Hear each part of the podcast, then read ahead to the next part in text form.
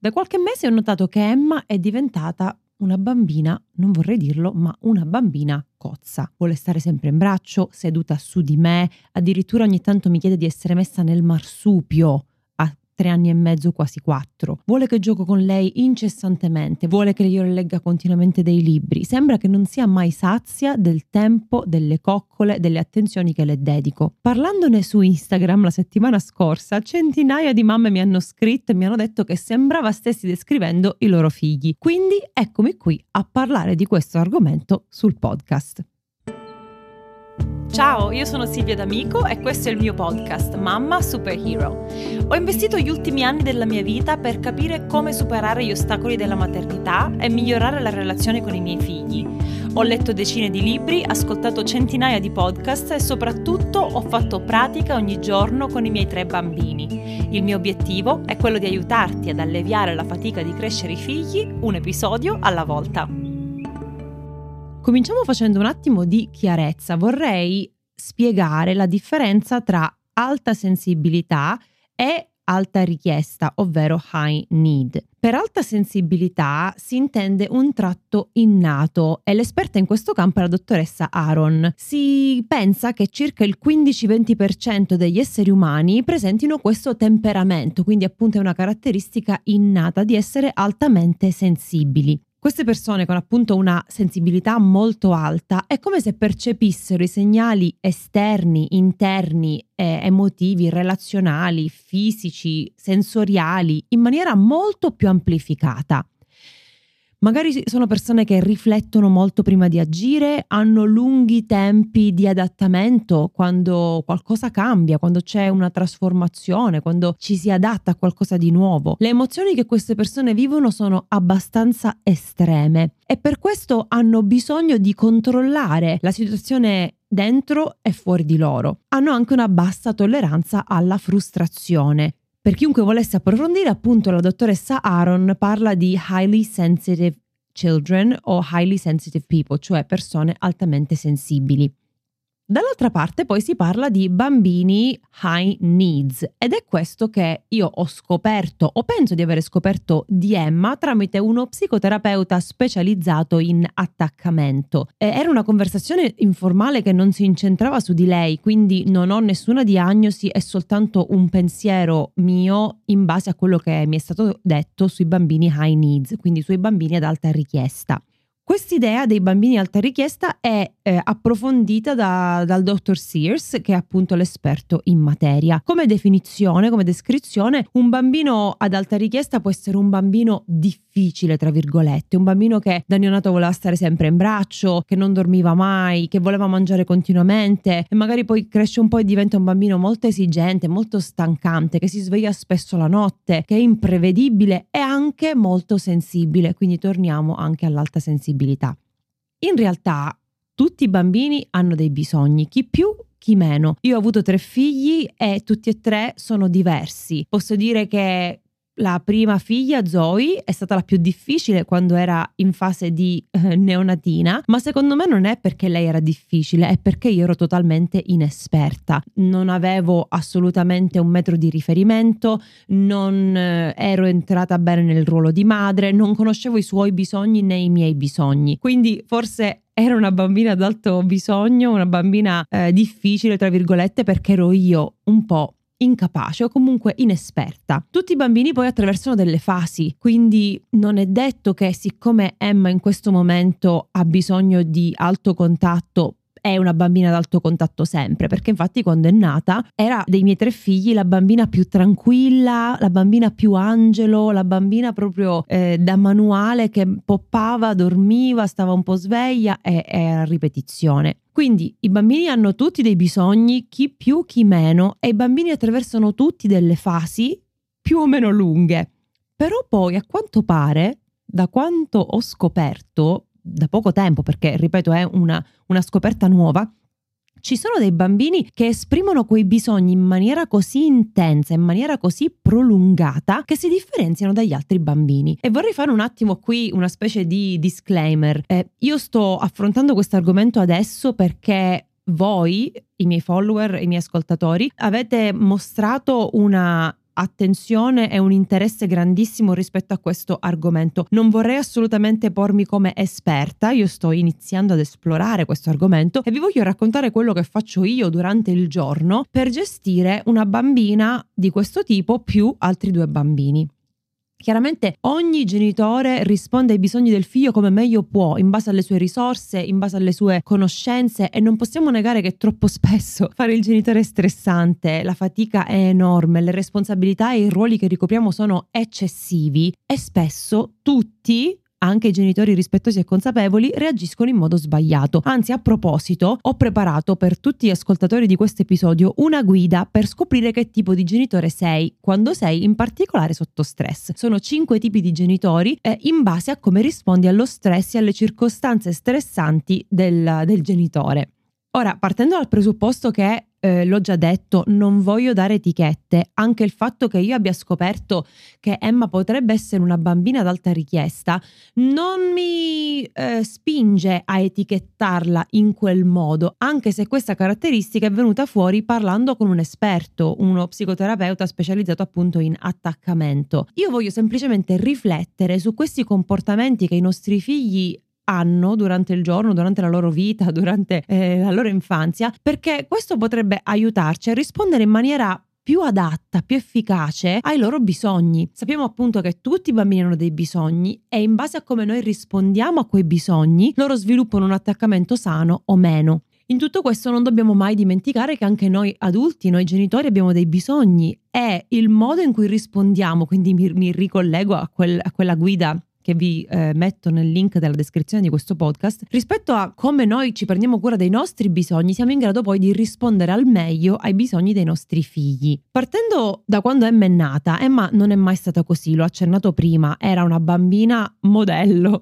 dormiva tantissimo, ha, ha sempre dormito la notte da sola nella culla perché io mi dovevo occupare degli altri due bambini, quindi molto spesso la mettevo giù, che era assonnata ma non completamente addormentata e lei si addormentava da sola eh, o anche stava sveglia nella culla per lunghi periodi finché poi non si addormentava. Però nell'ultimo anno circa ha iniziato a mostrare questi comportamenti cozza, bambina chewing gum.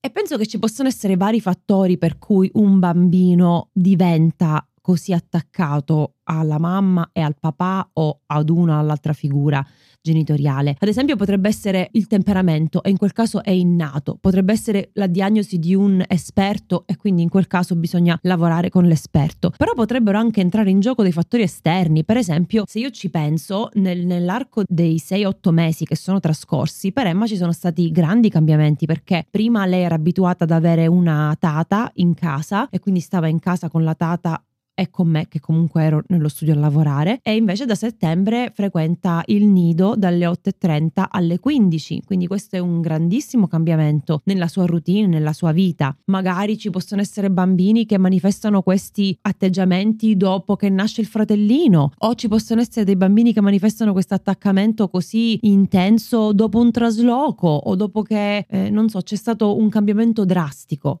Oppure potrebbe semplicemente essere una fase, un salto di crescita o il fatto che, che il bambino si sente momentaneamente, temporaneamente insicuro e quindi ricerca quella sicurezza materna o paterna. Sicuramente avere un'idea di tutto ciò ci può aiutare, ma non è detto che siamo in grado di risalire esattamente all'origine del problema. Infatti anche io non so con precisione cosa abbia scatenato in Emma questo, cioè io vorrei quasi chiamarlo senso di insicurezza, perché lei, anche se è capace di fare colazione da sola, chiede continuamente che io o eh, suo padre ci sediamo accanto a lei o addirittura che lei si possa sedere in braccio a noi mentre fa colazione, cosa che invece prima non faceva. Quindi sicuramente è successo qualcosa. Non sono in grado di risalire con estrema sicurezza alla causa iniziale, ma vi posso raccontare quello che sto facendo io nel corso della mia giornata per sopravvivere a tutto ciò. Sicuramente è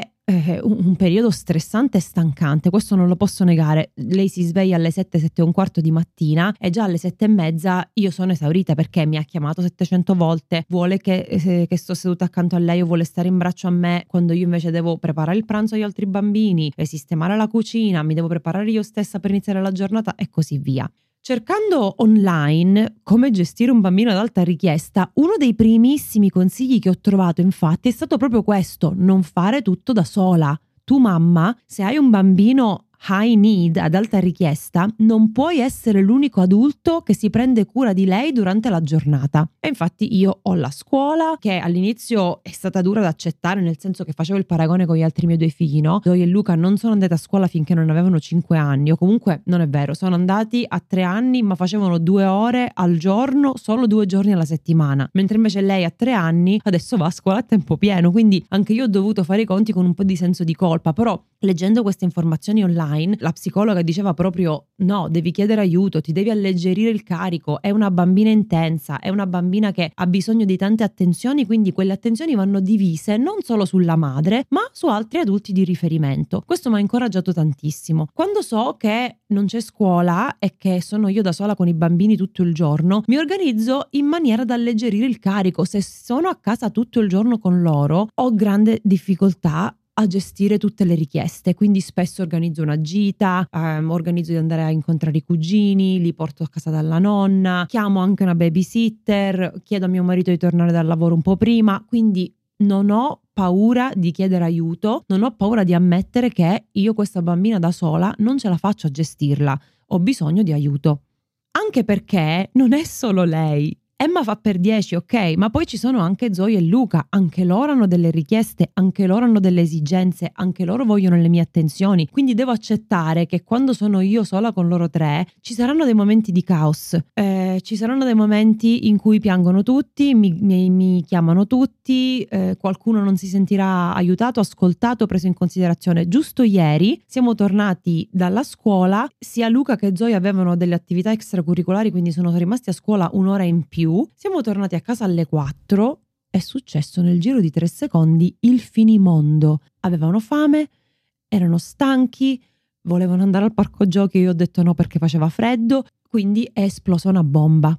Questi sono i momenti più duri in cui io devo accettare, ok, a volte mi sento sconfitta, a volte pur avendo le strategie, pur conoscendo la teoria, pur avendo tutte le informazioni necessarie, io esco fuori di testa e passo al prossimo punto, cioè sono anche io che devo ascoltare i miei limiti e i miei bisogni. Se sono una brocca vuota, sbrocco. Il gioco di parole. Se non mi sono presa cura di me, dei miei bisogni, se durante la giornata non ho dei momenti in cui stacco e riempio il mio bicchiere emotivo non è egoismo questo, cioè è essenziale per poi riuscire a rispondere con pazienza ed empatia alle mille richieste. Sapete quante volte mi scrivete e mi dite lavoro full time, e poi devo fare un'ora di strada per tornare a casa, poi mia figlia vuole stare con me, non l'ho vista tutto il giorno, eppure sono una mamma urlatrice. Eh ma stiamo chiedendo troppo al nostro corpo, stiamo chiedendo troppo al nostro sistema nervoso. La settimana scorsa si è conclusa la miniserie sul sistema nervoso. Se non l'hai ascoltata vai agli episodi 183, 84 e 85 perché è fondamentale. Se non mi prendo cura del mio sistema nervoso, del, del mio corpo, delle mie emozioni, non posso rispondere con pazienza ed empatia non siamo dei robot, quindi importantissimo se hai un bambino simile ad Emma che eh, vuole stare sempre in braccio, che richiede continuamente le tue attenzioni, prenditi cura di te. So che mi dirai che non hai tempo, so che mi dirai che non hai soldi, so che mi dirai che non hai aiuti, però devi trovare il modo, in maniera creativa, in maniera eh, semplice, eh, in maniera veramente essenziale. Un'altra cosa che mi ricordo quando devo gestire mia figlia è che un certo livello di frustrazione è positivo. Quindi permetto che lei provi un certo livello di frustrazione. Non è compito mio salvarla sempre da qualsiasi situazione. Non è compito mio rispondere in 0,5 secondi quando mi chiede un bicchiere d'acqua ok? Se in quel momento non posso prenderla in braccio o non mi va di fare un gioco con lei, imparo che non solo non mi sento in colpa, ma quella difficoltà è adatta al suo livello di sviluppo. Come farà da adolescente ad affrontare grandi frustrazioni, grandi delusioni? Si deve allenare mentre è piccola, quindi poco a poco deve imparare a gestire quelle emozioni, quelle sensazioni che arrivano nel suo corpo. Io la posso assistere in questo e questi sono ottimi momenti per farlo. Ad esempio, ieri proprio quando, eh, come vi raccontavo, eh, tutti erano impazziti, tutti e tre i bambini erano, come lo posso dire, agitati. Eh, mi sono presa separatamente Luca prima ed Emma dopo e ho insegnato loro a fare questo tipo di respirazione. Inspirare in due volte ed espirare con un'espirazione eh, lunga, quindi così. Così facendo praticamente eh, si resetta il nostro sistema nervoso. Ora, l'ho detto in maniera molto molto semplice, facendo una serie di respiri così adesso 10, 20, finché proprio non si sente nel corpo che quella tensione è stata rilasciata. Allora, ieri me li sono presi separatamente sia Luca che Emma. Non ho neanche detto fai come me, ho iniziato io a respirare in quel modo guardandoli negli occhi mettendomi quindi in basso, parlando con loro e facendo questo esercizio, loro mi hanno seguita e un pochino poi si sono calmati. Quindi non solo io devo essere straordinariamente brava a tenere a bada il mio sistema nervoso e non perdere il controllo, ma poi devo anche aiutare loro a ritornare fuori dal binario rosso, adesso riparliamo della teoria polivagale, ed entrare nel binario verde. Ho imparato anche che per Emma specialmente, se io le dedico qualche minuto di attenzione e di contatto totali in momenti eh, cruciali della giornata. Questo aiuta moltissimo. Ad esempio, quando è appena sveglia, io so che anche se si sa, sa, vestire da sola e che sa fare colazione da sola, ha bisogno di me. Quindi mi siedo accanto a lei nel suo letto, le faccio qualche coccola, le do qualche bacio, l'aiuto a vestirsi, dopodiché la prendo in braccio, anche se ha tre anni e mezzo, e scendo in cucina. In cucina a volte lei mi chiede di sedermi accanto a lei o se si può sedere su di me, non sempre lo posso fare, però sono stata con lei, l'ho abbracciata, l'ho, l'ho toccata, proprio questi bambini hanno bisogno fisicamente di essere abbracciati, toccati, accarezzati, non lo so. Quindi la mattina è importantissimo. Quando torno da scuola, giustamente perché è stata via da me sette ore, ha bisogno di nuovo di quell'attenzione, di quel contatto, cerco sempre di mettere via il cellulare e di farle merenda, facciamo merenda insieme, anche lì o sta in braccio a me o eh, siamo accanto molto molto vicine. E poi prima che va a dormire, quindi nel pomeriggio lei gioca con i suoi fratelli, eccetera, e poi prima di andare a dormire, dopo che si mette il pigiama, leggiamo i libri, eccetera, io mi devo o coricare con lei un po' nel suo letto e lei sa che due o tre minuti posso rimanere lì, poi me ne vado, oppure eh, le leggo un libro oppure se, lei, se non lo faccio e lei esce dalla stanza 30.000 volte, invece di irritarmi quando mi ricordo che magari le è mancato quel contatto, le dedico quei 10 minuti, 5 minuti di attenzione totale. Questo aiuta tantissimo. Un'altra cosa che ho imparato è che quando cedo alle sue richieste contro voglia va a finire male. A volte lei mi fa delle richieste incessanti, vuole stare in braccio, mi dice che ha bisogno di me, cioè, per farvi capire quanto ha bisogno di me, lei ha tolto il pannolino un anno fa, ancora ogni volta che va in bagno a fare pipì mi chiama, perché vuole quel, quel contatto visivo, quel contatto che l'aiuto, non lo so che cosa vuole. A scuola è indipendente e lo fa da sola, a casa ogni volta che va a fare pipì mi chiama. Quindi quando io cedo a quelle sue richieste controvoglia va a finire male. A volte voglio evitare la sua crisi emotiva e mi, mi sforzo, mi costringo. Però poi cosa succede? Che io mi irrito, mi sale l'irritazione, mi dà fastidio proprio fisicamente il contatto fisico e finisco per arrabbiarmi, finisco per metterla giù in maniera un po' troppo dura, oppure mm, le dico basta, ora me ne devo andare. E quindi lei ci resta male. Io devo imparare a rispettarmi di più. Invece di cedere contro voi alle sue richieste, devo dire no, in questo momento ho bisogno di stare da sola vengo tra dieci minuti, oppure in questo momento non mi va di prenderti in braccio, non, non posso, non, non, veramente devo rispettare me stessa. Adesso non lo dico con queste parole, però questo è il concetto. Allora è importante rispettare i nostri bisogni, perché se noi ci violentiamo continuamente a fare quello che gli altri vogliono che noi facciamo, soffriamo e prima o poi esplodiamo e rispondiamo in uno dei cinque modi, secondo uno dei cinque tipi di genitori. Adesso concludo l'episodio ricordandovi di scaricare questa guida, cinque tipi di genitori in base a come rispondi allo stress. È importante perché se vogliamo migliorarci, e io so che tu che stai ascoltando questo episodio vuoi migliorarti, se vogliamo migliorarci dobbiamo conoscere in che stato siamo, dobbiamo sapere come rispondiamo, come reagiamo quando siamo lucidi e quando perdiamo la calma. E allora, io sono Silvia Mamma Superhero, vienimi a trovare, lascia una stellina o una recensione a questo episodio se ti è stato utile, raccontami la tua esperienza sui social, sia su Instagram che su Facebook, o mi puoi scrivere un'email a silvia-mammasuperiero.com, scarica il PDF e ci sentiamo la prossima settimana. Ciao!